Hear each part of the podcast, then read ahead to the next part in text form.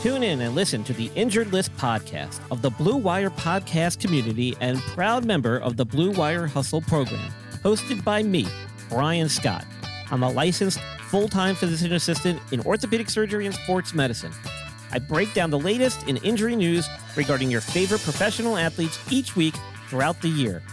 I have all your major sports covered from the NFL, MLB, NHL, MLS, and MMA.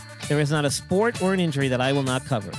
Get the most up to date info in easy to understand non medical language so you can make the better decisions when placing your bets or setting your fantasy lineups each week. Check out my website at theinjuredlist.com, where you can message me ideas for topics or questions, and listen to previous episodes where I interview former athletes and healthcare professionals to talk about their experiences with sports injuries.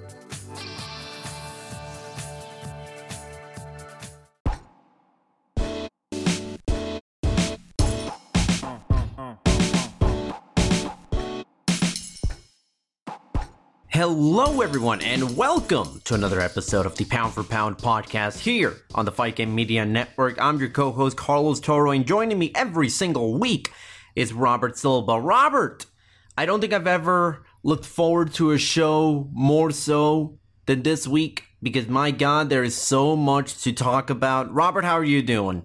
I'm doing great. We had a spectacular night of boxing on Saturday, and Carlos, proceed yeah, without further ado, let's get down to brass tacks. We have a new number one at the top of the lightweight division. George Kambosos Jr.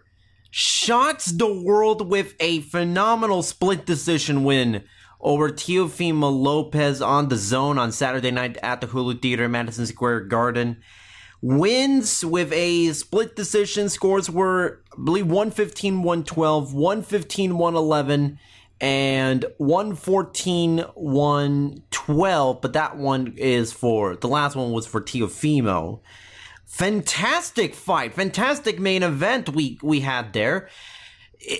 essentially, they, this was, before we kind of get into the recap, for those of you who maybe were not as, you know, learned into the past nine months of buildup to this fight.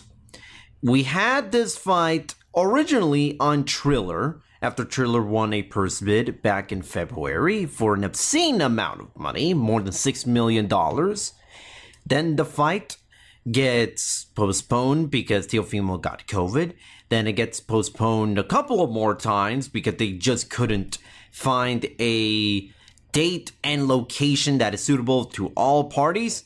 Then Triller just couldn't make the fight in general, so the IBF has an- uh, announced that Triller was found in default and the fight went to Matchroom Boxing.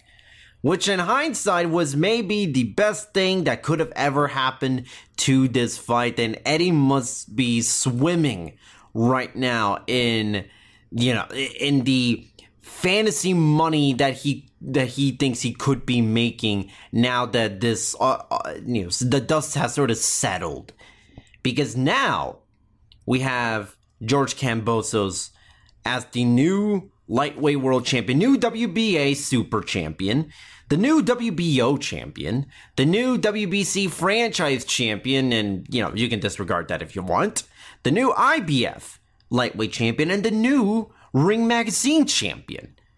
He's essentially the man now. He starts the fight off with a knockdown in the first round, which completely shocks everyone, especially after Teofimo starts out with a just hyper aggressive, like practically reckless uh, type of offense, trying to knock Kambosos out in the first round. Kambosos counters with a spectacular right hand that just drops Lopez to the canvas and then proceeds to really just outbox and have a, you know, fight a smarter fight than Teofimo. And it was a very competitive fight. He kind of took over in the middle rounds of the bout, and we all kind of started thinking maybe Kambosos can really pull this off. Because at no point in the fight was Lopez you know, really fighting a smart fight. He was he fought with all emotion, no smarts, was fighting with his heart, not with his head. Just tried his absolute best to knock George Kambosos out.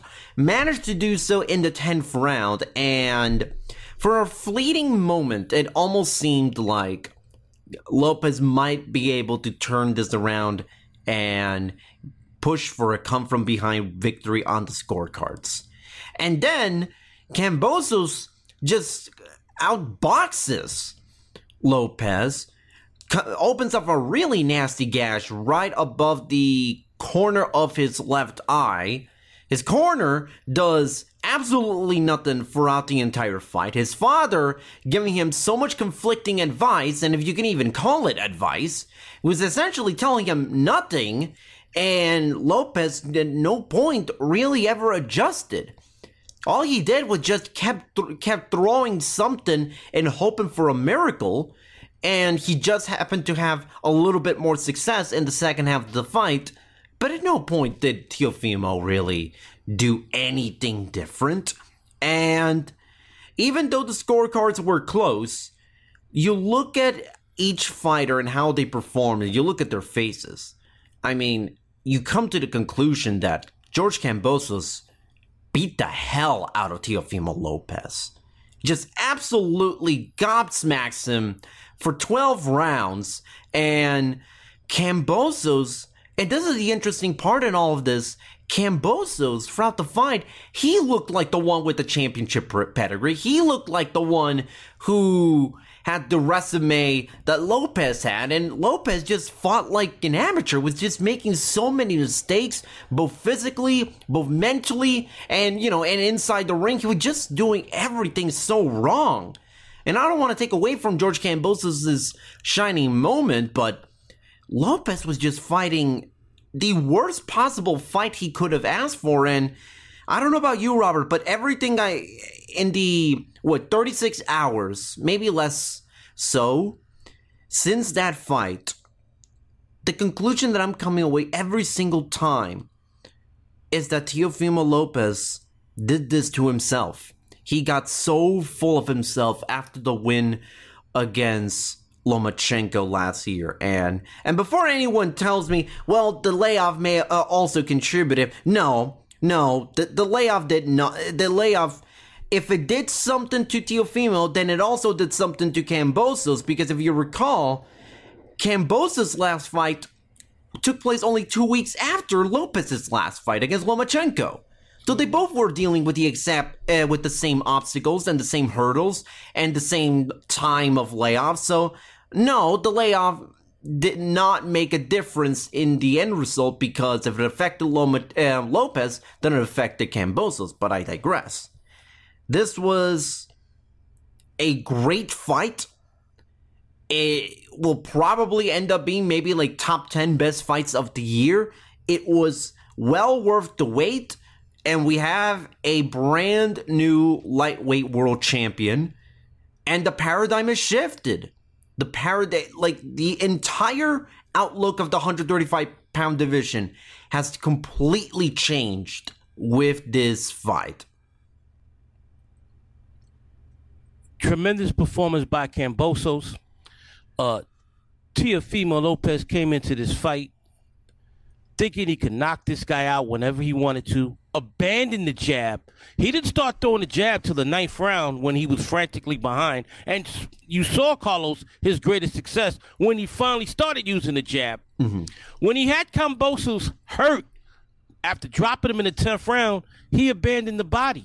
We saw two fights Saturday night in which the the the fighter that knocked down the other guy had the other guy seriously hurt, abandoned the body. That's Ogawa in his title winning fight, he should have knocked his opponent out. He went headhunting. He didn't throw a single body punch. And Lopez, who's one of the game's best finishers, I've seen him go to the body after hurting somebody. Did not go to Kambosos' body at all. He was looking for that spectacular knockout, didn't get it. Also, he shot his load in the 10th round because in the 11th and 12th, he had nothing.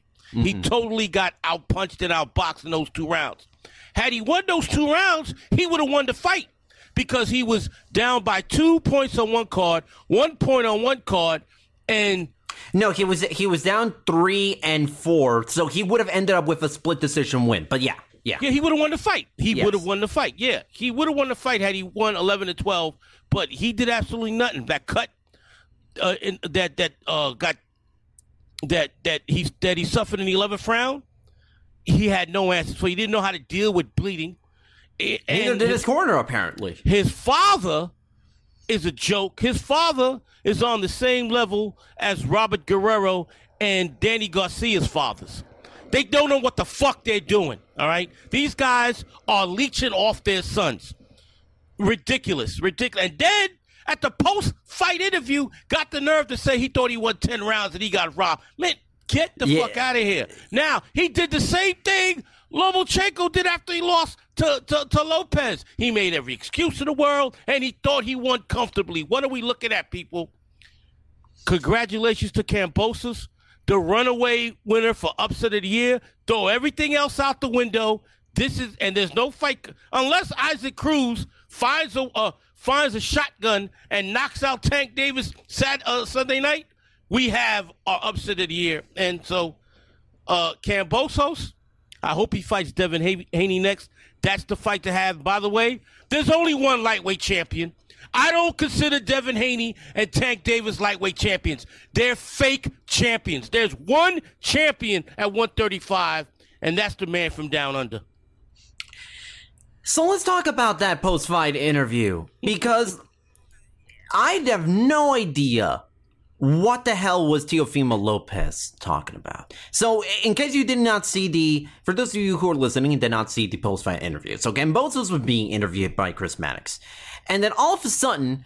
Teofimo Lopez just crashes the interview. By the way, again, with his face just completely swollen, black and blue, bleeding all over like it, when we're talking about the corner did nothing to fix the the cut in the 11th and the 12th round they didn't do anything to address it after the fight either. So so that's another point against the people who are supposed to take care of Teofimo. And then Teofimo Lopez goes out and and at no point at no point does he ever give props or respect to Kambosos for the win or the performance or not even you know or not even a, we had a great fight man all he did was just say, I won the fight. I got robbed. Look at all these people. They, they, they all think that I won. He said, the moment he says that, the entire, the entire arena boos him.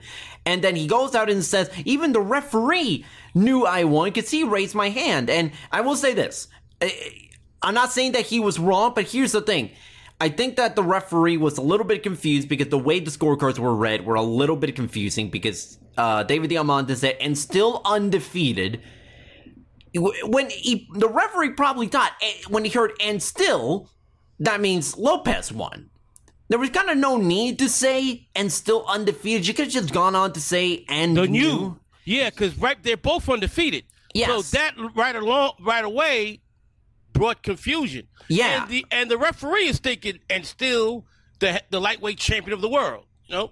Yeah, it, and you know, at, at this point, he, the referee, I think, was Harvey Dock. Um, he's been through so many championship fights. Hearing and still, it's like almost el- elicited almost an almost Pavlovian type of response where you're like, and new, well, gotta raise the champion's hand, but but Lopez just kept going on and on and and the crowd just boos him. Like he turns like ultra heel in in, in this one. Makes no sense. And Kambosos said all right we can run it again. And then Lopez just kind of backs out. Didn't even say all right let's do it again. Um or anytime, any place, or whatever, any of that. Didn't say anything. All he kept saying was just how much he won the fight, and then he just kept saying, like, you know, the the takeover, uh, the takeover is going to continue, and it's like, dude, you just lost. Like, you just got dealt a big slice of humble pie, Mm-hmm. and you just flat out refuse to acknowledge what is going on. It's like part of it is that Lopez, I think he was in complete denial that he that he actually lost. That the guy who beat Lomachenko lost. And that's the sad part. Because, like, eh, I think there was in a small an interview going around after the fight where his dad was just talking about how, you know, this is, you know, um, they should have stuck with Triller. They should have never gone to Matchroom Boxing. That you know, we got two. We're, we're gonna go back to Top Rank, and we got two pay per view fights for 2022. Like they're com- like that entire family I like is to know. completely delusional. I like to know what those two pay per view fights are. Oh, I, I guess Josh Taylor versus Taylor Lopez would be a pay per view if they did have that fight. Which right now he doesn't deserve a shot at Josh Taylor. No, no, he doesn't. And I mean, it's easy to make. They have the same promoter, but he does not deserve a shot. And if Arum does that, that's a smack in the face of the of the fight fans because he does not deserve a shot at Josh Taylor. No, he needs to beat another 140 pounder before he gets in the ring with Josh Taylor. You can't come off a, a loss where you lose all your titles at 135 and then move up to 140 and get a title shot right away. It doesn't work that way. But then again, I mean, it's top rank, Bob Arum. it's So happened before. It's not. It's it's it's happened before. I saw it in the case of Erik Morales. It's happened before, but it would be a smack in the face of the fight fans. Yeah, but here's the thing. But there's no guarantee that Josh Taylor will even be around at 140 by the time uh, Lopez decides Wait, wait, to wait. Who's up. who's Josh Taylor gonna fight at 147? Because uh uh That's right. I don't. That's right. Who's he gonna fight at 147? might not have Crawford anymore. That's He's right. not going to have Crawford anymore. That's no, right. That fight- No. Then Who's he fighting at 147?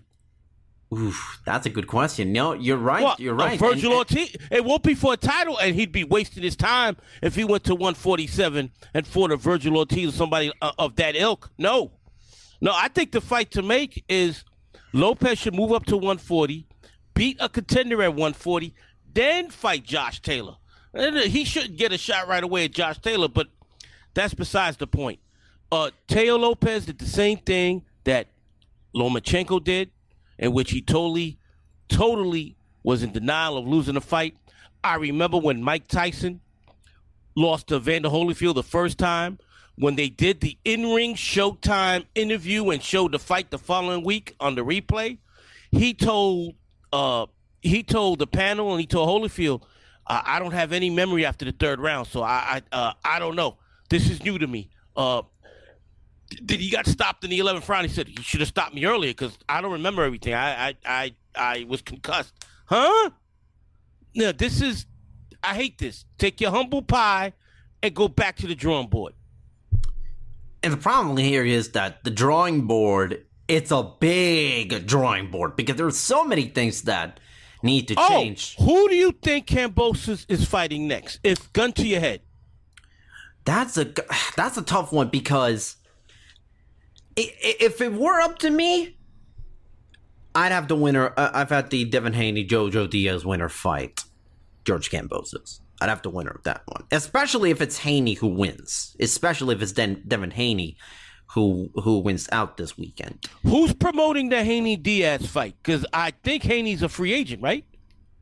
No, I think I think in this case, I think this is still this is still a matchroom show. This is still a matchroom Okay. show. All right, because I know Haney has worked with with with with uh with Eddie Hearn, right? The last yes, few years. Yes, yes, Haney. I guess in this case, technically, Haney maybe is still working with Eddie Hearn on on this one, and it's also technically co- uh, co-promoted by Golden Boy because JoJo's Boy, in the right. co-main event, Uh, Right, in the main event, I should say. All right. Okay. Um, yeah. So uh, I, I think we'll have a better, a, a clearer answer of that.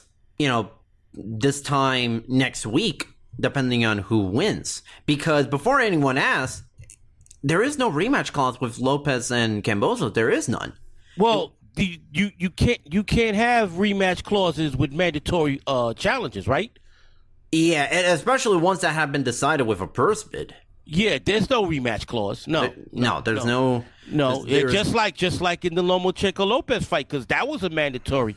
Uh, Lopez is going to have to go to the back of the line. No, no, no. That wasn't a. That was not a. Uh, Lopez Lomachenko was not a But mandatory. It was a title unification. Oh, that's right. It was a title unification. Well, they could have had a rematch clause in that fight then. Yeah, they could have, and They didn't. Well, he's going to have to do like Lomachenko did: go to the back of the line, work your way back up, uh, or go to one. I think his best bet is 140 because I think it killed him to be 135. Yeah, yeah. No, the clock the clock struck midnight. Now, with the benefit of hindsight, the clock struck midnight on him being at 135 months ago. Because, Which is crazy because he's five foot seven. You would think at five foot seven you could make 135. He's too top heavy, man. He's got too much. He's too muscular. Yeah, yeah, and I think he could make 135 if he shed some of that goddamn muscle. Look, uh, people, there there is a misnomer. It's a myth, right? Big muscles do not equal great power. You don't have to be that goddamn muscular. Look at the two bodies. Kambosos looks like a fighter should look. Lopez looks like a weightlifter who's boxing. He needs to shed some muscle. It's ridiculous the amount of muscles that he has at 135. It's too much. Hi, y'all. Double G here. My co host John LaRocca and I have been rewatching episodes of 1997 Raw, the turning point year for the WWF, and reviewing those episodes on Fight Game Media Network Plus. In 2022, we'll do the same thing with 1998 Raw. So if you miss some of the golden years of the WWF, come hang out with us every week. We'll break down the shows and the pay per views as well and give you context and insight through our research that will take you right back to that time frame. It's wild watching these shows back with current eyes. Subscribe at patreon.com front slash fight game media. And plus, Lopez he needs a fresh start. I don't think even if there was a rematch, I would not sure I it's in Lopez's best interest to try and pursue that one. And for Kambosos, you know, the sky's the limit now because you, you got the words. You took the words out of my mouth. Go ahead, big man. Uh, you got Devin Haney. You got JoJo Diaz. You got um. You know, I, I know Oscar is now kind of pushing for George Kambosos versus Ryan Garcia, which you know that's another guy. He doesn't deserve a shot at the title. No, no. no. Shut your mouth up. You don't deserve a shot. You need to work your way to that fight. No, there's no skipping the line here. No, but yeah. if I was Kambosos though, I the highest offer. The yeah. Haney camp. If Diaz wins, uh, Garcia. If if uh Oscar offers DiBella more money than everybody else, yeah, I'll fight Ryan. And you know what? He'll beat Ryan Garcia because Garcia's skills are tailor made for Kambosos. Yeah.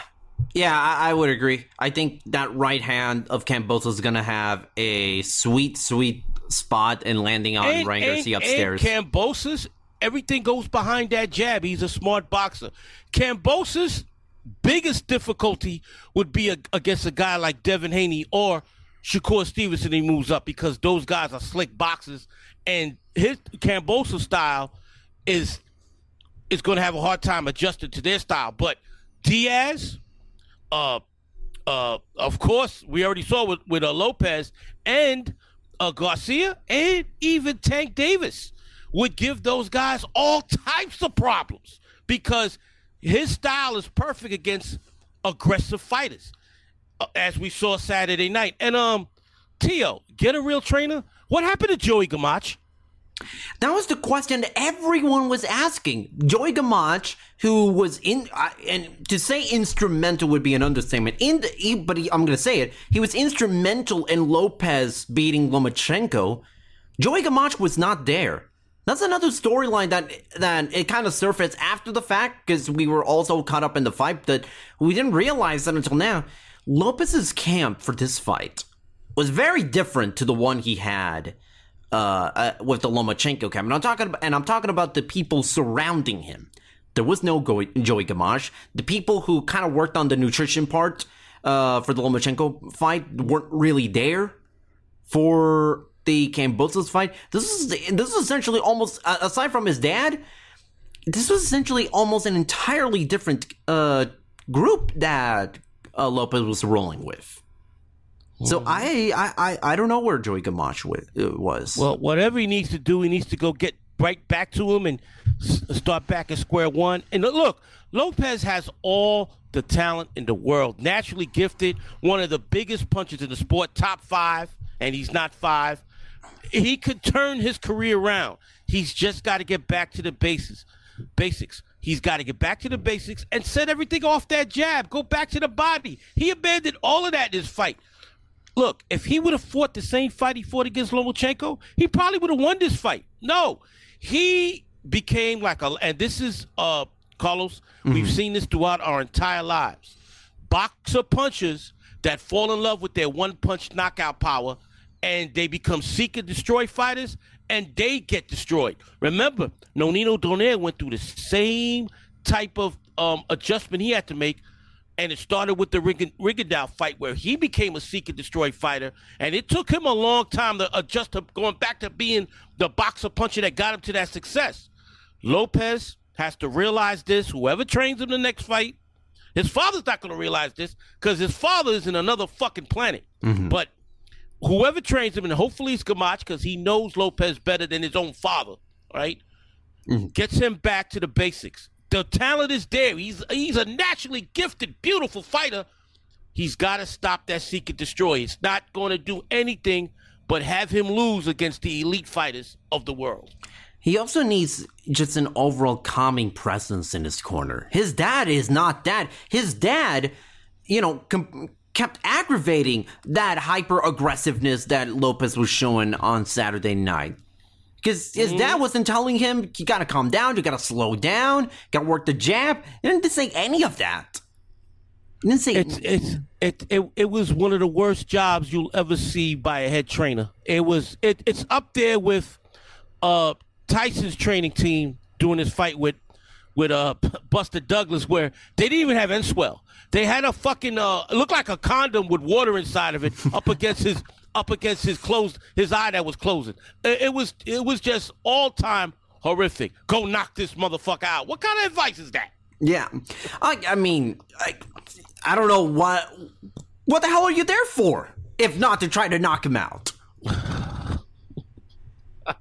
Make no uh, sense. And but the cool thing about Cambosa's now holding the titles is that he's promoted by Lou DiBella, and they have no network affiliation And whatsoever. DiBella works with everybody. Shout out to Lou.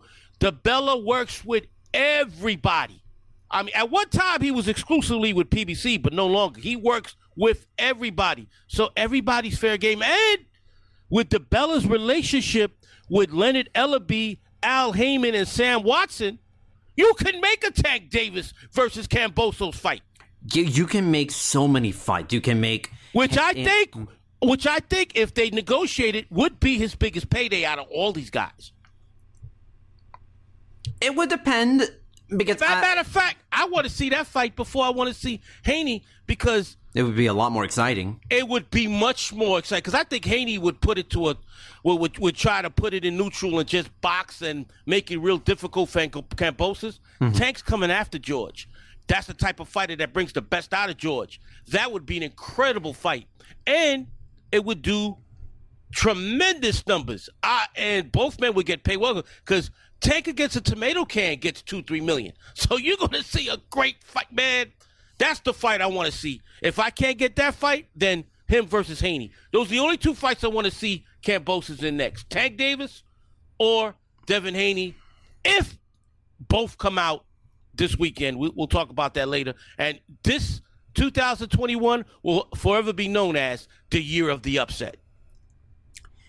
Come in event, uh, uh, Kenichi Ogawa gets a unanimous decision victory over Azinga Fuzile to win By the the way, IBF Super by the way, Ogawa title. did not deserve this title shot. I don't know what happened with Tevin Farmer. I know he moved up to 135, but before he did, they totally ignored their former champion. Farmer was robbed against Ogawa. Farmer lost his title in a razor thin decision to Jojo Diaz. Diaz lost the, the title on the scales. What the hell are we doing here? Why is this uh for the, the, the and Ogawa and people were were uh, applauding Ogawa. Ogawa is a decent fighter, but he will get smashed to smithereens by Shakur Stevenson. Oscar Valdez will put him in the hospital. All right. Uh, uh, Jamal Harry would beat him. Ogawa is a decent fighter. He's not a world beater, and in my opinion, he's the worst of the 130 pound champions and an undeserved champion.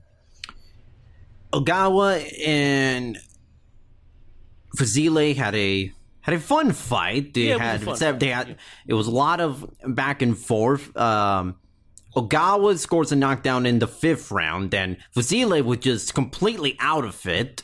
He was just there to survive once he Man, got back uh, up in the fifth round. Then Uh, he he showed more heart than the entire Teofimo Lopez uh, family did uh, Saturday night. Fuzile somehow survives that fifth round, but after that, it kind of went all downhill from there as Ogawa just kept punishing and abusing Fuzile in the ring, and Fuzile's face was also looking pretty bad. He gets dropped eh, in the 12th round, but by that point, it was the, the fight was long over, and at least you know how it looked inside the ring. Forget the scorecards, which ended up reading 115 110, 115 110, 114 111. Which is funny because Fuzile technically had a shot. He still had a shot at winning this one. I didn't understand those scorecards. Those scorecards were way, way, way off. Uh, you get knocked down three. Well, not counting the last two knockdowns. Yeah, because one of them he took a knee. Yeah, um, no, but uh, but they happened in the twelfth round. Yeah. Um, going into the twelfth round, he had a shot at winning this fight. What the hell? Yeah, that was the yeah. It, and if you sort of take the scoring out of it, you look at especially the second half of the fight. Ogawa just dominating Fuzile, and it wasn't even close. Yeah. It wasn't even competitive. Fuzile was trying to survive after he got knocked down in the fifth, and trying. And when he did try to fight, he was trying to land that straight across down the middle that landed several times, but uh, he had no pop left in his punch as he got uh, more tired, more fatigued, and was taking an incredible amount of punishment. I don't know. Uh, the judges were were out to lunch. Were probably uh, ordering their dinner while the fight was going on. Probably weren't even looking. it. It was like, uh, uh, all right, I just I just give it to Fuzile. I don't understand that scorecard. Yeah, so the yeah, so as Robert had just mentioned, the current he joins the current class of super featherweight champions, which are you know WBC is Oscar Valdez, the WBO is Shakur Stevenson, and in the WBA you have Roger Gutierrez. I will say this if I were a betting man, I would bet all three of those names over Yeah, Kenichi he- Ogawa. He, he's the worst of the four. yeah. I mean, but uh, uh, he has a shot against Gutierrez. He has absolutely no shot against Oscar Valdez, and if he if he lands a punch on Shakur, it's a victory for him. And then just briefly, the uh, on rest of the undercard, Raymond Ford scores a TKO win over Felix Caraballo. Uh, Gillette, hey, Raymond Ford looked very impressive. Very impressive. I give him kudos. He, considering um, he's had a couple of hiccups in his career, he looked very impressive. Uh, set, still a work in progress, but there's real potential there. Had to face a very game Felix Caraballo. Uh, the story of this fight was essentially Four was just landing hard shots after hard shots and just kind of controlling the fight with volume punching, and Caraballo was just kept, just kept coming forward, making the fight very uncomfortable. Landed a- a couple of good shots here and there, but He's a tough son of a gun. but Caraballo ultimately stopped.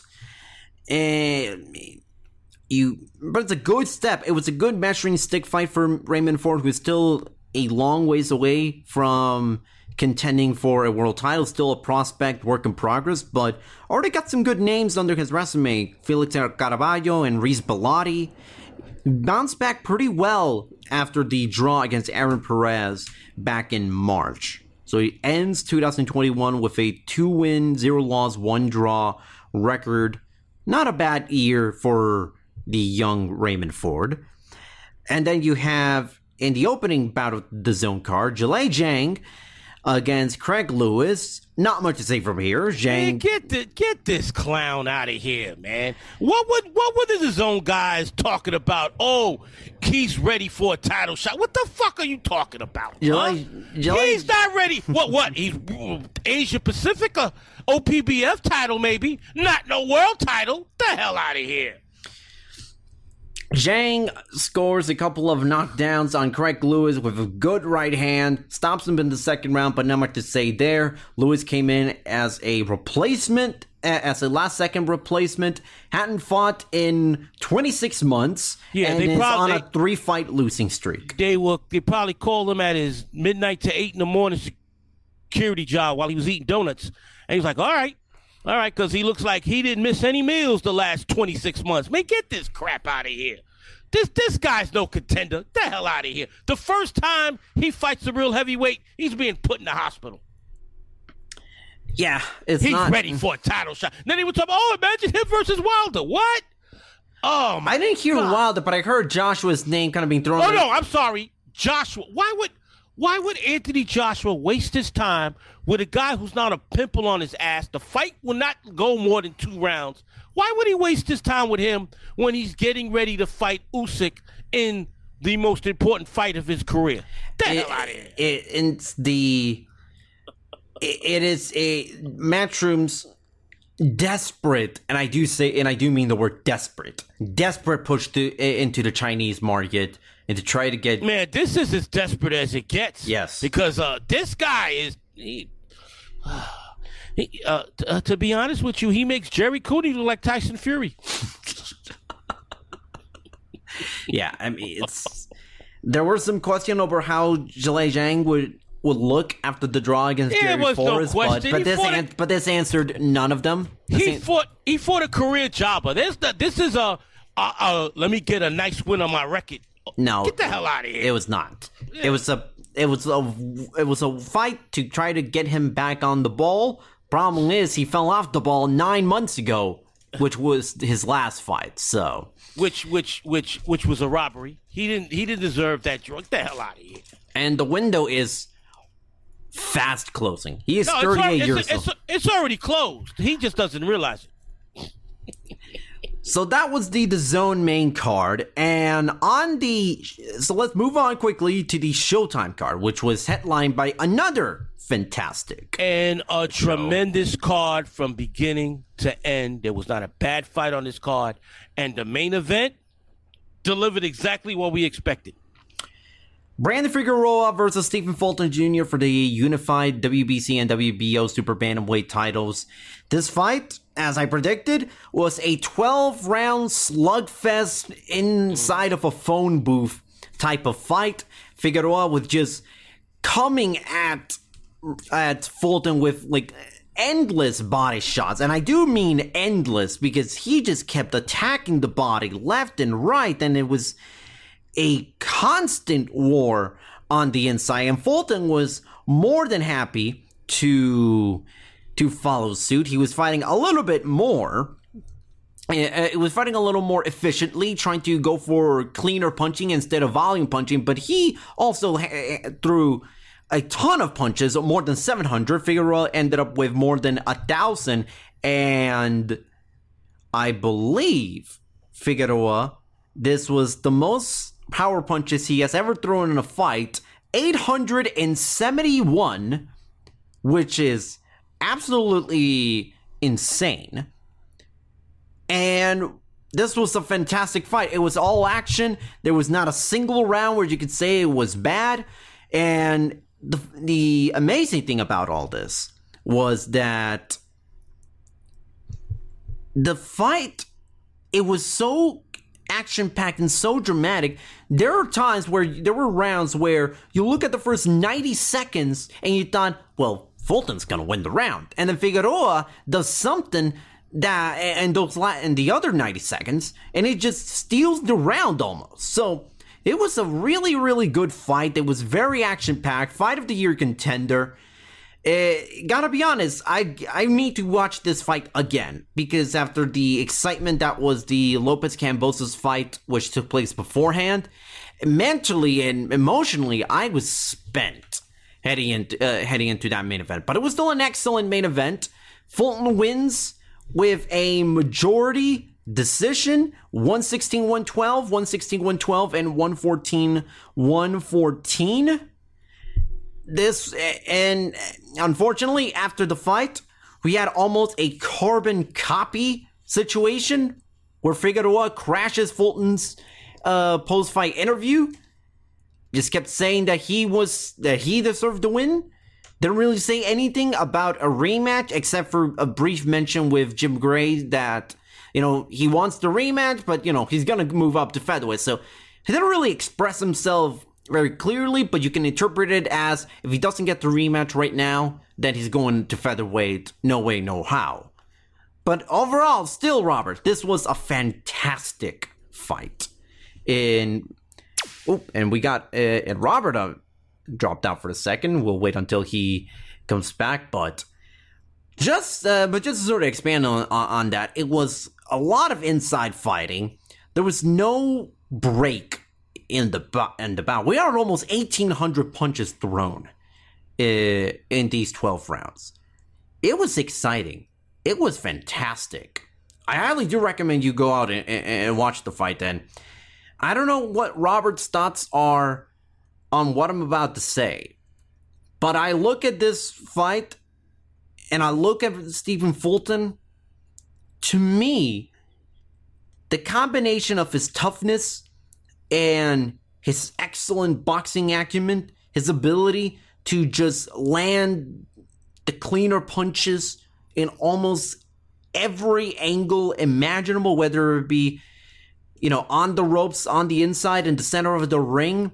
He just finds a way to just score the better shots in.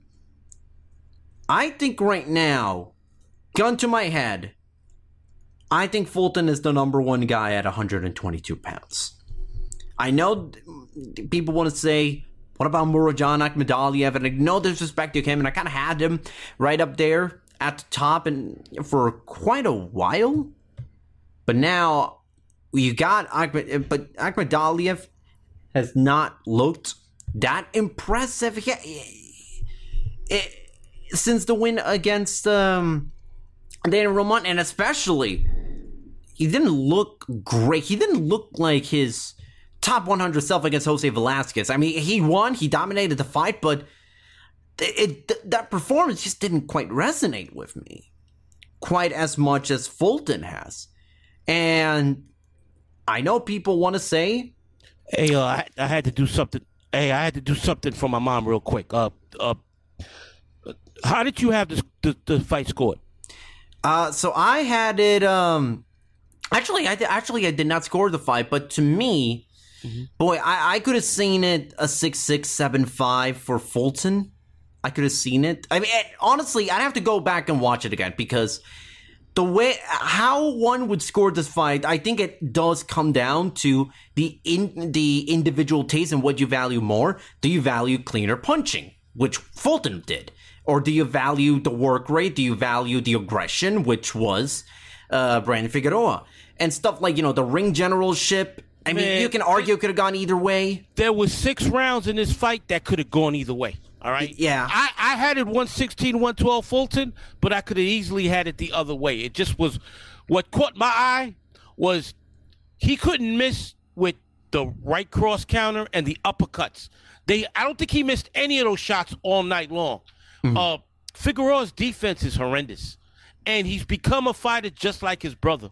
We mentioned that we thought Brandon was the better boxer than Omar, and we saw he's become just like his brother, and it's not his brother's career is done. Mm-hmm. If Bra- Brandon continues to fight like this, his career will be done soon. You cannot fight like that. And also, Carlos, I don't know if you mentioned this when I had to step out for a few minutes. He smothered a lot of his fucking punches when he was inside Yes. when you're that tall and you go inside, you you you you can. He was smothering him, so he didn't give himself enough room to land shots to the head. He landed a ton of body shots, but he smothered his head shots, completely smothered. And he did too much holding. I understand why Fulton was holding because Figueroa was coming at him, but Figueroa would hold too. And to me, that took away from his effective inside, the constant holding, and he smothered his punches way too often. He needs to go back to boxing. That that that aggression, no defense, it's not going to make for a long career. And on the flip side, Fulton, Stephen Fulton, I said this before and I say it again. The man can be an incredible boxer. Had he just stayed outside and used his jab, he would have won he would have still won, but it would have been a less hectic and stressful night for him. The last two fights, he slugged it out, in my opinion, unnecessarily. I know the fans loved it, but he's got too much talent to be engaging in these firefights. Yeah, yeah, and I was saying, and I, I was saying while you were out that you know at the that Fulton is a great, great boxer that he can land clean the clean shots um, right. from just about any angle. So to kind of mm-hmm. go along with your point, he doesn't need to be fighting on the inside and at close range all the time as he has been lately. It, it making it, for it, great fights, but no, it's going to show in his career, and then you can easily get caught in in between one of those exchanges and lights out. I mean, Figueroa has the type of punching power that could have done that, but Figueroa was smothering his punches. I don't. Wow, I, the cleanest shots, the cleanest headshots all night were landed by Fulton, while Figueroa dig, dug that body, but his defense was lacking, and Fulton was the deserved winner. Uh, I predicted a draw, and it almost came true. It, this fight could have easily been a draw. It was a phone booth fight, very good fight, and you know what? Kudos to Showtime for setting up this card because it happened five minutes after the Lopez Kambosos fight went off the air. so uh, while you were on, I made this point, and I don't know if you agree with me. Go ahead. Right now, I would put Fulton as the number one guy on. Oh, without uh, one thousand percent over Murodjon Akhmadaliev. Yes, he beats him. He beats him. So yeah, uh, uh, that fight's never going to happen. But yeah, he, he he beats him. He beats him. Um, you know what I would love to see? What? And Fulton cannot fight the way he's been fighting against this guy, because uh, well, the the fight's not going to happen. But Inoue versus Fulton would be an incredible fight. But uh, Arum and and and and PBC aren't going to come to terms with that because um, right now there's nobody at 118 to fuck with Inoue. I think Inoue's going to have to move up to 122. And he wants to. And, and Inoue yeah. has said in the past he wants to go up as far as 126. Which, with his height, is easily done. Yeah, because my goodness, if he I mean, if he wins this, I believe he becomes, I think, a five division champion if he wins titles uh, one twenty. I don't, I don't, I don't look, I don't hold much weight on that because it's from 105 to one twenty six, and we know that there's not much difference between 105 and one twelve, and all those weight one hundred. Oh, to be honest with you, one hundred five, one hundred eight, and one fifteen are three cat classes that weight classes that you never needed. Mm. You never needed. That was a way for the sanctioning bodies to make money, make more money, and more titles to be thrown at us. You don't need 105. You don't need 115. You don't need 108. Yeah, I'm. But so all this. Oh, I'm a five division champion. We're talking 20 pounds. And but uh, kudos to Inoue. He skipped the weight class. he went he went right. He went from 108 to 115. He never fought for 112. So he easily could have had more world titles. But I, I don't pay much attention to that. What I do pay attention to is if he dominates in each division, and he has dominated every division he's been in. And 122 would not be easy, especially a fight against Fulton, because of Fulton's athleticism. And if Fulton got with the right trainer, he'd have the type of style to give Inoue problems, but not the way he fought the last two times. So here's the crazy question. Now that we're kind of discussed both main events, do you put either of these guys, Kambosos or Fulton, in the conversation for top no. 10 pound for pound? No, no, no. I don't even know if they're top 20. No, no. Not even no. Fulton? Really? No, no, no, no, no, no. Let's go. Let's look at the candidates real quick. Okay. All right. We mentioned Inoue. You know Canelo is everybody's consensus number one. Crawford, uh, Usyk, Tyson Fury. That's five names so far, right? Are you wait? Are Robert? Are you really putting Tyson Fury that high? Uh, but I put him. Now I'm not saying he's number five, but he's above. I put him above Fulton and Kambosos. All right. All right, let's let let's keep going. Let's go to each division. Um, uh, I, I don't think Beterbiev is no is no longer top twenty. Bivol better than both of them if you look at light heavyweight. Yeah. Uh, then we go down to middleweight. I still got Triple G uh, up up ahead of both of them. Then uh, the the Charlo brothers are above both of them. Um, I, well, Jermell, yes. Jermell, yes. Uh, Jermell, uh, I. I gotta put. middle- I gotta. I- I, I gotta don't put. Spe- I gotta put Spence above them. Shakur is definitely above them. Um, uh, yeah, I, all right. I'll give them both top twenty. I did, I'm. I'm right now. I'm. Uh, oh. Uh, Ioka. There's a lot of guys that that I I, I can't see them. They're not top fifteen. Top And, 20. and, and also, guys, you know, Estrada, Chocolatito, you can still argue. Chocolatito, yes, yes. There's a man. I maybe top twenty, definitely not top ten. There's Okay. too many great fighters out there that are better fighters than these guys. Mm-hmm. Period. Yeah, I, I don't know if I necessarily put them in the top 20, but I did hear there was some chatters nah. like, see, I, that's so that's hyperbole. Look, just keep fighting. Just just keep winning. Not everybody's a top ten fighter. All right. No. And like, like I agree with you. I don't think Fury's a top ten fighter, but I believe Fury's better than these guys. Mm-hmm. And Usyk definitely is better than, than those guys. I mean, and I'm not going to say they're better than Anthony Joshua, despite his. lo- I mean, remember he barely lost to Usyk. It wasn't like Usyk blew him out. So the co-main event of this Showtime card, Ra'eese Aleem versus Eduardo Baez. Aleem wins by majority decision. It was kind of a weird fight. Aleem uh, was throwing everything at Eduardo Baez, but wasn't really quite having the amount of success that you would expect in, expect in this fight. Baez was very tough, mm-hmm. hanging there for, for quite a while. Mm-hmm. Aleem did get the win, keeps himself in the title picture, maybe even in line for Fulton, depending how the chips fall. But Well, that's that's. Oh, does Danny Roman get the next title shot at Fulton?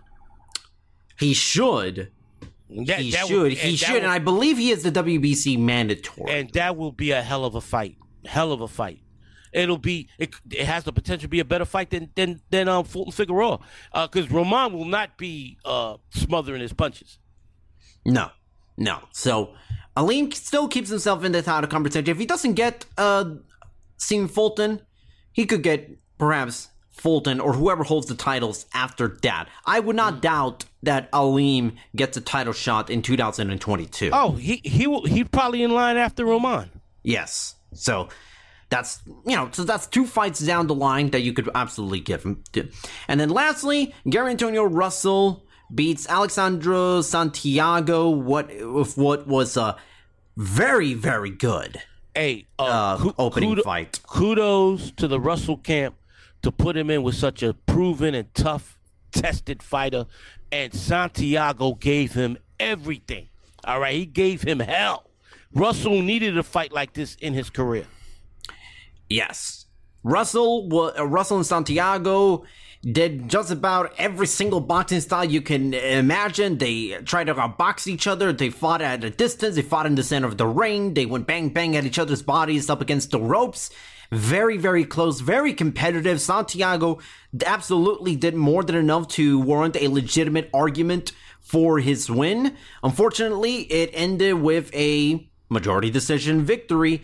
Uh, 95 95, 96 94, 96 94 for Russell. People were very, very unhappy with the scorecards or with the idea of Russell winning. A lot of people thought that Santiago deserved to win. Kind of shades of Santiago's draw against Jerwin Ancajas uh, back in 2018 when he challenged for the IBF Super Flyweight title, where many thought that Santiago deserved to win on the scorecards. And again, uh, fall short, but this was a very good fight. Where do we go next for Russell? Boy, it's it's interesting because They don't have. I, any I don't know if you. I don't think you can put him in there in a title shot yet. No, he's not ready But for a title shot. No. but there isn't a whole lot that you can do. I'm gonna put a, a couple of names, and I think you might agree with me that I think these are may, perhaps some logical next steps. I think you could put uh, Nordine Oubaali up there. Oh, that's the per- That's the perfect ex opponent for him. you can you can revisit the Emmanuel Rodriguez fight. You can still revisit that, in my opinion. And you know what? That should have been this fight. Yes. It should have been Santiago. Should have been Rodriguez. You know what? Rodriguez and Oubaali perfect next steps for Russell. Because if he beats both those guys, or then either of these guys, really. No, well, if he fights, let's say he fights both one after another, because those fights are easily made. Then he deserves a title shot. But uh, against who? Oh, oh yeah, I guess they'll they'll be trying to put him in with Donaire eventually. Yeah, they they could try. They could try. Uh, you know, uh, it, it depends on uh obviously what happens on December 11th against Reymart Gaballo. You know, and I Right. think Donaire's going to dominate that Uh, fight. d- d- I mean, that'll be another contender for upset of the year. If He, uh, uh, an all-time great fighter like Donaire should never lose to a guy like Abayo. But we've seen we've seen crazy things happen in boxing. And especially after the way Donaire dominated Oubaali. Like that was mm-hmm. a that was not just you know that was a beating. That was a beating in the head. It was just it was a tremendous, tremendous win for a first ballot Hall of Famer. Yeah, who didn't even need this win to be a first ballot Hall of Fame. Oh, he, he he was in after he got to the finals against in, in, in uh, against the monster. Even if even if the monster would have blew him out two three rounds, he was already a first ballot Hall of Famer. That fight confirmed it. Boom, he's first ballot. So after uh. So now after a very very very long recap, but we needed uh, all every single minute uh, of this recap. Now quickly on, on to some news. Do you want to say we finally finally have the fight. The fight everyone's been waiting years and years. Amir Khan and Kell Brook is finally official. It's finally happening, folks. Maybe about five, six years too late, but it's finally happening. February 19, 2022 in Manchester. Just wanted to throw that out there. Hey, for the British fans out there, uh, have have a ball watching uh, the Battle of the Geritol, right? Yeah. The battle of two washed up has-beens. Uh, have fun. Yeah. I could care less. Have fun watching a fight that has absolutely no stakes whatsoever in any division at all. Oh. This fight really should have happened years ago. It should have happened. This is essentially an it- exhibition fight almost. Instead of Brook fighting Triple G, he should have fought Condon. That's that's when it should have happened. But uh, what what what, can I say? What Yeah. can I say? Yeah. uh, reportedly, Jermell Charlo and Brian Castano is set for February 26th in Houston. Good. We kind of got a bit of an update on what we had discussed that uh the day uh last week's show, and then Hey, Uh-huh. quick, quick, quick question. What about Triple G Murata? What are they going to do now that they, they can't fight? So yes, so this is essentially still breaking slash developing news. Uh, Japan has announced that they will be essentially closing the borders and having and putting a ton of restrictions on travel in light, in you know, in light of the new uh, COVID nineteen strain, the Omicron strain. That is now sur- that has now surfaced in uh, in southern Africa. That is now starting to pop up in different places around the world. as By, by the starting- way, by the way, uh, I have several South African friends. They all say that that's caca, that that's nonsense. I'm not getting political on here. Mm-hmm. I'm just saying what they told me that this is news to them, right? As far because there's no outbreak from what they know in South Africa. We'll see. But um, besides that, Yeah. U.S. Does- yeah, there's already fight- a ton of uh, restrictions. U.S. and U.K. You know already restricting travel to a ton of different African countries, including South Africa. But uh, but regardless, this does impact the Triple Yeah. G fight. I don't think a decision has been made on that, and and and and here's and here's the other thing. It's not just it's not just Triple G Murata. It's also the Jerwin Ancajas uh, Kazuto Ioka Mm. Yup. fight that was supposed to take place in the coming weeks. but wait a minute, aren't they both in Japan right now? Couldn't they still have? no, they're fight? not. Oh shit! I didn't know that. I don't think they. I don't think either Triple G or Ancajas are in Japan. No, I'm not right talking about the. Oh, where? Oh, yeah, that's right. I, I forgot. Ancajas is not in Japan. The Japanese fighters are in Japan. Oh, well, the decisions are going to be made now. If they brought, I don't. Ancajas versus Ioka is not happening in the United States. I don't see that happening. But Triple G Murata could easily happen in the United States. Is Murata allowed to travel from Japan to the United States? I don't know. Well, yeah, I don't think he's in Japan. That's so I don't know. Who, who Murata? Oh, you asked for wait? Did you ask for tri- you asked for Triple G? No, I'm sorry. I- Can Murata travel from the from Japan to the United States? I I don't know. I I'm not entirely familiar. I'm not entirely sure in regards to the outwards travel. Okay. I know about the inwards travel that there's a ton of more more. Because you would think they would restrict both. They would restrict both ways. yes.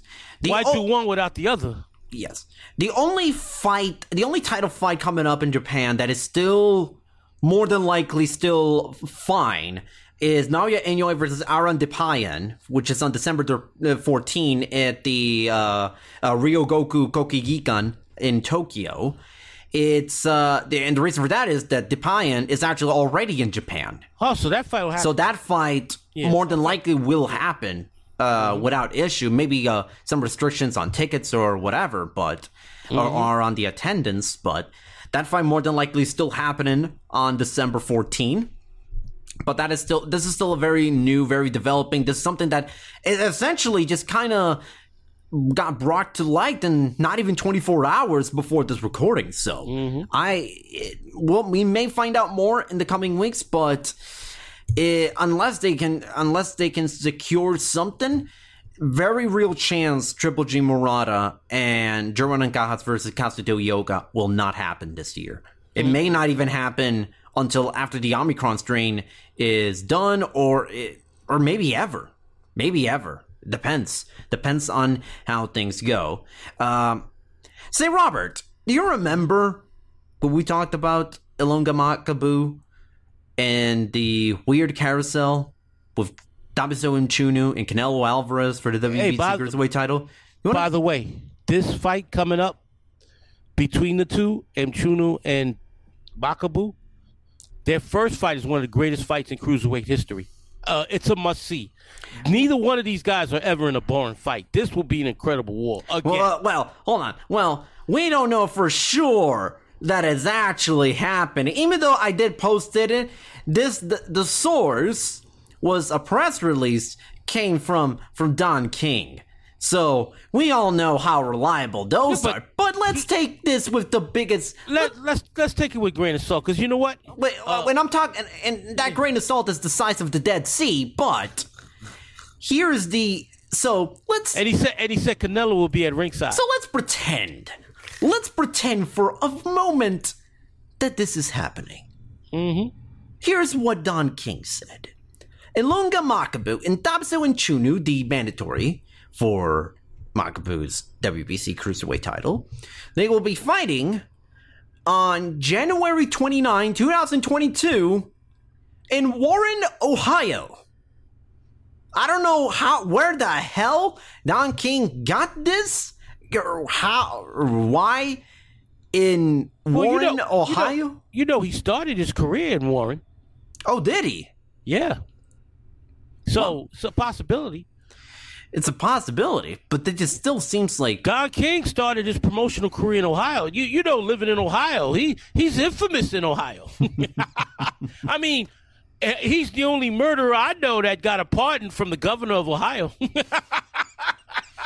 and boy were my uh boy were my uh were my uh mentions all over the place from what to huh to Don King still alive it's gonna be at the uh, WD Packard Music Hall in Warren, Ohio. He says, and this may be the most ludicrous thing that he's actually said. The Canelo Alvarez is gonna be ringside. yeah, that that that that that's what that's what he That's what he says. And that the winner of this fight is to be fighting. Um, it's going to be fighting. Well, uh, we know, we know, we, we know Canelo's already committed to fighting uh, Makabu in May. Weird, the, the weird thing about all this is that Don King sends this press release, and there's been no update on the WD Packard Music Hall website that this fight is actually happening. There's still no mention of it at all. So, again, grain of salt the size of the Dead Sea, but if this actually ends up happening, my goodness. But by the way, I, I do not believe one bit that Canelo is actually going to be ringside for this event. I do not believe one. He'll be bit. he, he'll be ringside on his couch, yeah. watching watching it on a on a, on a feed in, in in front in his mansion. Yeah. If this fight is actually happening, God, I'm actually very tempted to go. It's only I an hope- hour. Hey, you should go because that fight will be an incredible fight. These two fight, their first fight, one of the greatest fights in cruiserweight history. For Yeah. those out there that have not seen this fight, go YouTube it. It's on YouTube and Daily Motion. Makabu versus Mchunu. It was a war. It was an incredible fight, non-stop action, and the rematch will be the same because these guys can only fight one way. Yeah. Still, this just seems so out of place. All of this.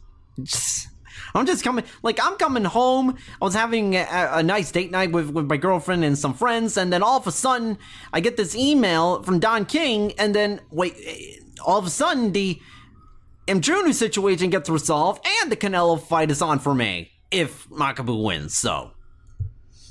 I don't know. I don't know. By the way, again, I post, I, I reported it, and I, I posted the details of the press release. I am not convinced. Not we, one bit. we only time will tell. yes, Well, a lot of people didn't think his card last year would happen, and it did happen with uh, with those uh I mean, ex- with those exclusive um uh uh Don King fights that you could easily see on YouTube for free. was that maybe the well, it was the January, most right? horrific? Was that maybe the most horrifically produced pay per view of all time? I've yet to watch it, so I couldn't tell you. Oh my I didn't. goodness, I didn't. I didn't watch it. I didn't watch it. It, I mean, uh, it, it's up there for one of the most bizarre and worst shows ever. uh, that's saying a lot. yeah. It really does. Okay, so this weekend we have a ton of fights to get into. We have we don't have just a Saturday slate. We have a Sunday slate of fights to get through. So let's start with Saturday, which is the aforementioned DAZN card. Do you have a starting time for Saturday's card? The I believe 8 p.m. Eastern is the start of the card. I'm probably I'm probably going to miss the entire card because I'm working till 11 that night. All right, go ahead. Yeah. Um. Actually, before before I get into it, just w- briefly mention that uh, there's a DAZN uh, Spain card on Friday, December third at 1.30 p.m. Eastern. Uh, Kerman Lejarraga versus Jack Flatley for the European Junior Middleweight title. So. Uh, is usually a fun fighter to watch, so this could be a, a decent afternoon watch, but uh, you know, don't have to watch so intently. Uh, Devin Haney versus Jojo Diaz for the WBC Super Featherweight title. This has been kind of a fight that's been teased for a little while now. It's actually happening, and Haney and Diaz should make for a really, really good fight. Diaz has looked spectacular in what am I talking? About? Not super featherweight, lightweight title. Lightweight, right? Yeah, right. uh, for the uh, WBC lightweight title. My bad. So Haney and Diaz have been looking pretty good, especially Diaz, who looked spectacular in his last fight against Javier Fortuna. Looked like he's finally found the weight that he can Yes. feel 100% physically and able to you know show all of his abilities inside the ring. Because that was part of the problem. At 126 he was young and he was having trouble making weight.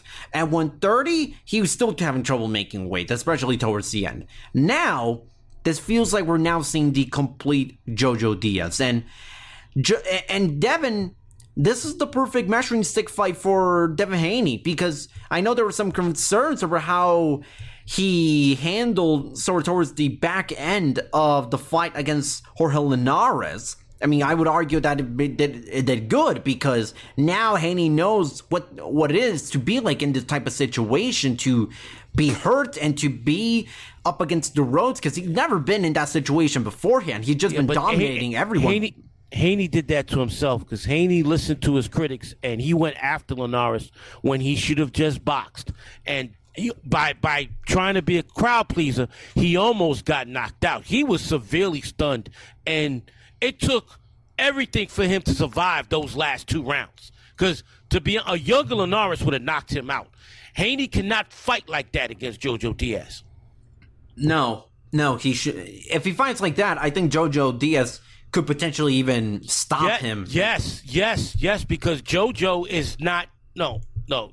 If Haney fights the way he fought pre Linares, stays outside, uses his defense, uses his athleticism, uses his ring IQ, I see a comfortable 12 round decision win. I'm predicting that's what he's going to do, and I predict Haney wins by, you know, 116, 112 type score. It also depends on how well does Jojo Diaz execute his game plan very early on, because I think that's going to be telling of how Haney's going to respond. If Haney is able to ease into the fight early on, then yeah, I don't think there's anything Jojo can do that will eventually make Haney sort of frustrated to the point he gets to that uh to where he was in the Jorge Linares fight. But if Jojo can put a lot of pressure on Devin Haney early, then I think it does make it a much more competitive fight. And I think it does force Haney, or at least it'll make him think that he'll have to be fighting uh, more of a select fest instead of a straight up boxing match. So I think there is a. So I think it does have to depend on how things uh, play out in the first couple of rounds. I'm gonna go with Haney on a decision victory because I don't think I, I know Haney has the power to score a good knockout or a stoppage, but I don't know if that's what he's really aiming for. No, he. I think he's, and this is, this should be his mindset. Get win, and go on to the next fight. All right. Do not try and please the crowd. If you hurt Diaz, Diaz, as we know, is a tough son of a gun. Just keep boxing, box your way to a comfortable decision, win, so you can get that Kambosos fight, or you can get that next major fight. Do not put yourself in a position where you can get caught. So, I, in my opinion, safety first, box. If he does that, I agree with you. He wins the decision, and my prediction eight rounds to four. Co-main event: Jessica McCaskill, fresh off her new deal with Matchroom Boxing, defends her undisputed welterweight title against Victoria Noelia Bustos. And by the way, she was the best commentator on the entire DAZN card. She was. She was She on- was tremendous. I uh, I don't understand it. Why is it always the guy sitting up, or the women, not to call her a guy? Why is it always the men and women that are sitting at the podium and talking in between fights much better than the guys calling the fight? She's got a tremendous career as a color commentator after she retires, and she's in her prime, so she won't be retiring anytime soon. So yeah, so McCaskill has been looking phenomenal as of late. Obviously, coming off the two wins against Cecilia Brækhus, and looked even better in the rematch against her. This is gonna be it'll be it's a nice first title defense. Bustos is a former world champion. She's been in the ring with the likes of Cecilia Brækhus and Katie Taylor, and has won you know titles in at, at lightweight multiple times. So she's is a, she is a reputable veteran and a good first title defense under a new promotional deal. So I think uh, is gonna win this with a decision, uh, a very a somewhat lopsided decision victory, in my opinion. Because I think right now, even though she's 37, I still think the best is yet to come for uh, Jessica McCaskill because she is she is on fire right now. She has she, I aside from maybe Katie Taylor and maybe Amanda. I don't think. Well, uh, also, yeah, well, there's a couple of women, but you can argue that McCaskill has, is having it has amongst the best um uh, the best momentum going for her right now in women's boxing, in my opinion. Oh, I, I can't disagree with you. Also on the undercard, Montana Love, also fresh off a signing with Matchroom Boxing, and fresh off what was one of the best fights of 2021 so far against Ivan Baranchyk, a fight that I was there for in Cleveland, going up against Carlos Diaz, 29 and 1, who's coming off a no contest against Elvis Torres, has fought against the likes of Jose Zepeda in the past. This is again, this is a good first type of fight. I think it's going to be another tough fight for Montana Love. I think he's still developing, but I think he's on the precipice of it, uh, doing something very special in the 140 pound division. Hey, the ceiling, the ceiling is unlimited for Montana Love, and this is a good next step opponent for him. Yes. And Montana wins this one. You can start planning a run, a potential run towards fighting for Hey. a world title. Speaking of 140, can somebody give somebody get Regis Prograis a a a a, a, a fight? Um, it, right now he's the most avoided fighter in boxing. Why? Why? I don't understand it. I Uh, would love. Um, that would be a nice matchup in a year or two. Montana Love versus Regis Prograis. I would love to see that fight. Yeah, yeah. And, and, you know, Montana Love still, so he still needs a few wins to go up the ranking, especially if the fights, uh, if the all four belts are going to be vacated by this, uh, this time next year, I- because it's I- only. I don't, I don't see how all four belts could be vacated though. Ta- Taylor's got no future at 147 right that, now. yeah, but I'm saying Yeah. it could be. It could be. Yeah, it could be, but I I, I highly doubt it because who's he dancing with at 147? Right. Yeah. Yeah. I'm only saying this because Montana Love, amazingly, is still only ranked on one of the four sanctioning bodies at 140. Only one, which to me is criminal. That'll change soon, hopefully. Yeah. Only ranked number 12 in the IBF uh, rankings, which, you Oh know. well, uh uh he he's now with uh he's now with Matchroom, right? Yes. Well, Eddie Hearn will start uh putting the money in those uh bank accounts, and he'll be. But the problem with the problem with the IBF in this case is that they've already got a couple of mandatories. Jeremiah Ponce and Subriel Matias. They've they've already they've already got mandatories Now, look, lined up. So Ma- Ma- Matias is highly flawed, but I love watching that guy fight, man. Thank you. He's a highly flawed fighter, but man, that's a dangerous mother. that would be a that would be a a, a, a, a, a great fight to watch. Matias versus Prograis. I would love to see that if they could somehow make that happen. yeah.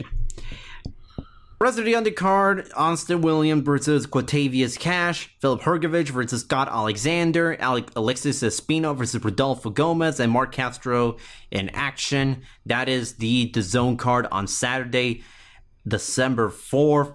Also, want to briefly mention uh, December 4 also in the UK, Lyndon Arthur versus Anthony Yard 2 with the rematch from almost a year ago where Arthur scored an upset win over Anthony Yard. Mm-hmm. Mm-hmm. You want to watch And right this? now, uh, Anthony's career is on the line. He needs to win this fight. This is a, he cannot afford to lose this fight. If you want to watch this fight, if you're stateside, unfortunately, it's uh, pay per view on FITE TV. So that is the only way you can watch it. Where are they showing it in England? Uh, BT Sport. All right. Well, I know where to find it. And then the last big show is maybe the is potentially could be the fight of the weekend.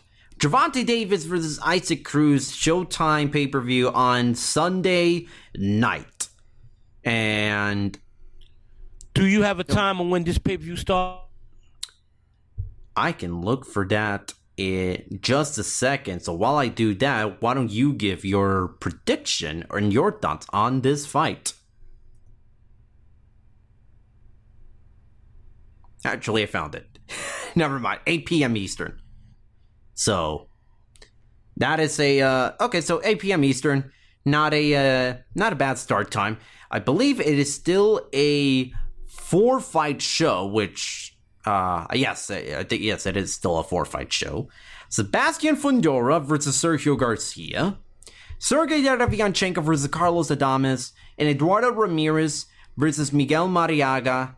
That is an on paper, that is an excellent pay-per-view undercard, especially that Fundora versus Sergio Garcia. The fight was originally supposed to take place a few months ago, but unfortunately, it uh it just did not happen for unknown reasons. But this fight was announced many, many months ago, and Fundora finally gets a fighter who's not on in the back end of his career, who is well, we'll get into that much later. But my overall thoughts on Gervonta Davis versus Isaac Cruz. Davis is a Davis has been doing excellent as of late. He's been fighting potentially dangerous guys like Leo Santa Cruz and Mario Barrios, but he's been able to do so, you know, in slugfest, but never really puts himself in much of a dangerous situation. And as we kind of welcome back Robert, I'm just uh, I'm just quickly sharing my uh, thoughts. Oh no, on I've, the- I've heard every word you said. Go ahead. all right, and Gervonta Davis has um. Gervonta Davis, the, the the matchmaking has been great because he is he's a guy who can kind of do it all. He can slug he he can slug with the best of them. He can outbox you if he really needs to, but never really found a need Hey, to. He hasn't, but he hasn't boxed anybody in a long time. I don't know. I don't know if he knows how to do it anymore. He has. He's been an aggressive slugger the last three, four years. This he's not going to box uh, Cruz. He's going to come at Cruz, and this is going to be a fun fight while it lasts. I don't think Cruz doesn't have the power to to do anything to Tank. Uh, my prediction: Tank by knockout between rounds four and six. Because the minute he gets Cruz hurt, it's over. I think yes, but my overall point was that Davis is so good that if it if ever came a situation in this fight that he needed to, he could potentially do, or at least he could do it better than Isaac Cruz. He could do it better, and I think right now with um with Gervonta and in this one, I think the overall pressure that he brings inside the ring. I don't know how well Isaac Cruz can fight moving backwards. And I think that's going to really decide how long this fight happens. Because if Cruz struggles to fight while moving backwards, I think this this could be you know four six uh, four to six rounds as you mentioned. But if he's able to sort of handle himself well and compose himself, maybe in the you know when he's pressured, because he's going to be pressured and he's going to be pressured in the corner. This could be a long one. This could be a potentially long one, and but I do agree with you. I think that this fight is going to be a relatively short one. I don't think this is going to go the full 12. These guys, with, they, with their styles, with their aggressive power punching, throwing styles, I don't think there's a chance in hell. Well, maybe a 0.1% chance, but other than that, there's virtually no chance this fight is going the distance. Oh hell no, hell no. Uh, Davis by knockout, and to, to further your point, we've never seen Cruz fight backwards. And Yes. that's the, and the only fighters I feel that could beat Gervonta Davis today are fighters like Haney or Shakur who can move and box. You're not out slug. There's nobody out there between 130 and 140 that's going to outslug Tank Davis. Yeah.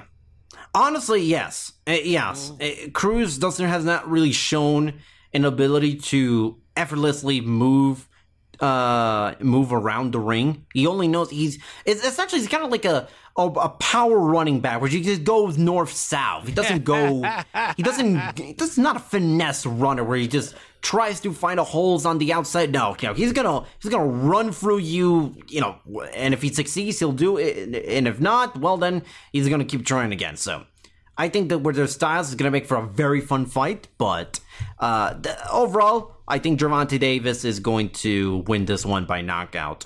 By the way, that uh uh Derevin Derevyanchenko fight has fireworks written all over it. Uh, all three fights have fireworks written all written all over it. Uh, Eduardo Ramirez is one of the best kept secrets in boxing. This kid is a tremendous fighter, and he gets better every night out. And um, uh, I think he will finally put an end to Marriaga's career. There's a lot of really good fights, and, and again, want to mention Fundora versus Sergio Garcia. Yep. This is a fantastic, Yep. absolutely fantastic fight. Uh, as I was just mentioning beforehand, Fundora finally gets a guy who's unbeaten, who's in his prime, who has almost just as much upside as he does. Yep. This fight is going to be fantastic, and his will it will tell us a lot about Fundora and where he stands in the 154 pound division. If he wins, and actually looks pretty good doing so, you can start thinking him about being a title contender. He becomes an immediate title contender, in my opinion. Will not get a title shot anytime soon, but he becomes a contender, in my opinion, nonetheless. Yeah, because it doesn't um Tim Tszyu get the, the allegedly get the winner of Charlo C- Castano. Well, he'll get the WBO champion, but let's say if I mean if Charlo wins, he can just he can always drop the WBO belt, and Tim Tszyu would just fight whoever for got the vacant belt. I got you. So there's a lot riding at stake in this fight. Sergio Garcia also could be very much alive in the title picture if he beats uh if he beats Sebastian Fundora. He's also got a, a few good wins under his resume. You know, he's obviously off, off the win uh, against Ted Cheeseman a couple of years ago to become the uh, to defend the European uh, uh, junior middleweight title. Got wins over guys like Sergey Rabchenko. 33 and 0. Not exactly a, a very strong puncher, but an excellent boxer nonetheless. So I think this will be great. Derevyanchenko versus Carlos Adames. His fists are going to be flying everywhere and haymakers left and right. Man, uh, neither one of those fighters know anything about defense. This is going to be a war. Yeah, and Derevyanchenko desperately needs uh, fighting for relevancy because he's lost three of his last four. Got soundly beaten by Jermall Charlo last year. Been out of the ring since then, so it's going to be 15 months since he stepped in. Adames, a very very strong puncher in his own right, but he's been looking to sort of get back into the title picture, any title picture, after he lost to Patrick Teixeira a couple of years back. Uh, back a, a fight that, in all honesty, he was winning. he was winning until he got dropped in the 7th round, and then he he fell off the cliff right then and there. So, all you know, in another universe, he would have been the WBO junior middleweight champion. He would have been the one fighting Brian Castano. mm-hmm. So he does. He's also looking for relevancy at this point in time. And as mentioned, Eduardo Ram- Ramirez, very very good. Uh, young Mexican fighter, only 28 years old, but has already fought a number of names from Isaac Avelar to Claudio Marrero to Lee Selby to Led- uh, Leduan Barthelemy twice. Mm-hmm. And Miguel Marriaga is well, he's he's been around for for quite a long time. He's had a number of world title opportunities. Came up short in every single one of them, and he came up short real hard in all of those uh, title opportunities against Nick Walters, against Oscar Valdez, against Vasily Lomachenko. Uh, really, talk about those are three fucking great fighters. So it's not like he just fought to, lost to anybody. No, no. But is that the point where if he loses No, I- one of these I'm- fights, it's I'm predict- all over. I'm predicting Ramirez ends his career once and for all Sunday night. All right. So I think that about wraps d- does it for this episode. Unless you have No, anything you want to discuss. Let's let's end this. All right, Robert. Where can the good people read your work and find you on social media? On Twitter, my at is Robert Silva five seven six eight.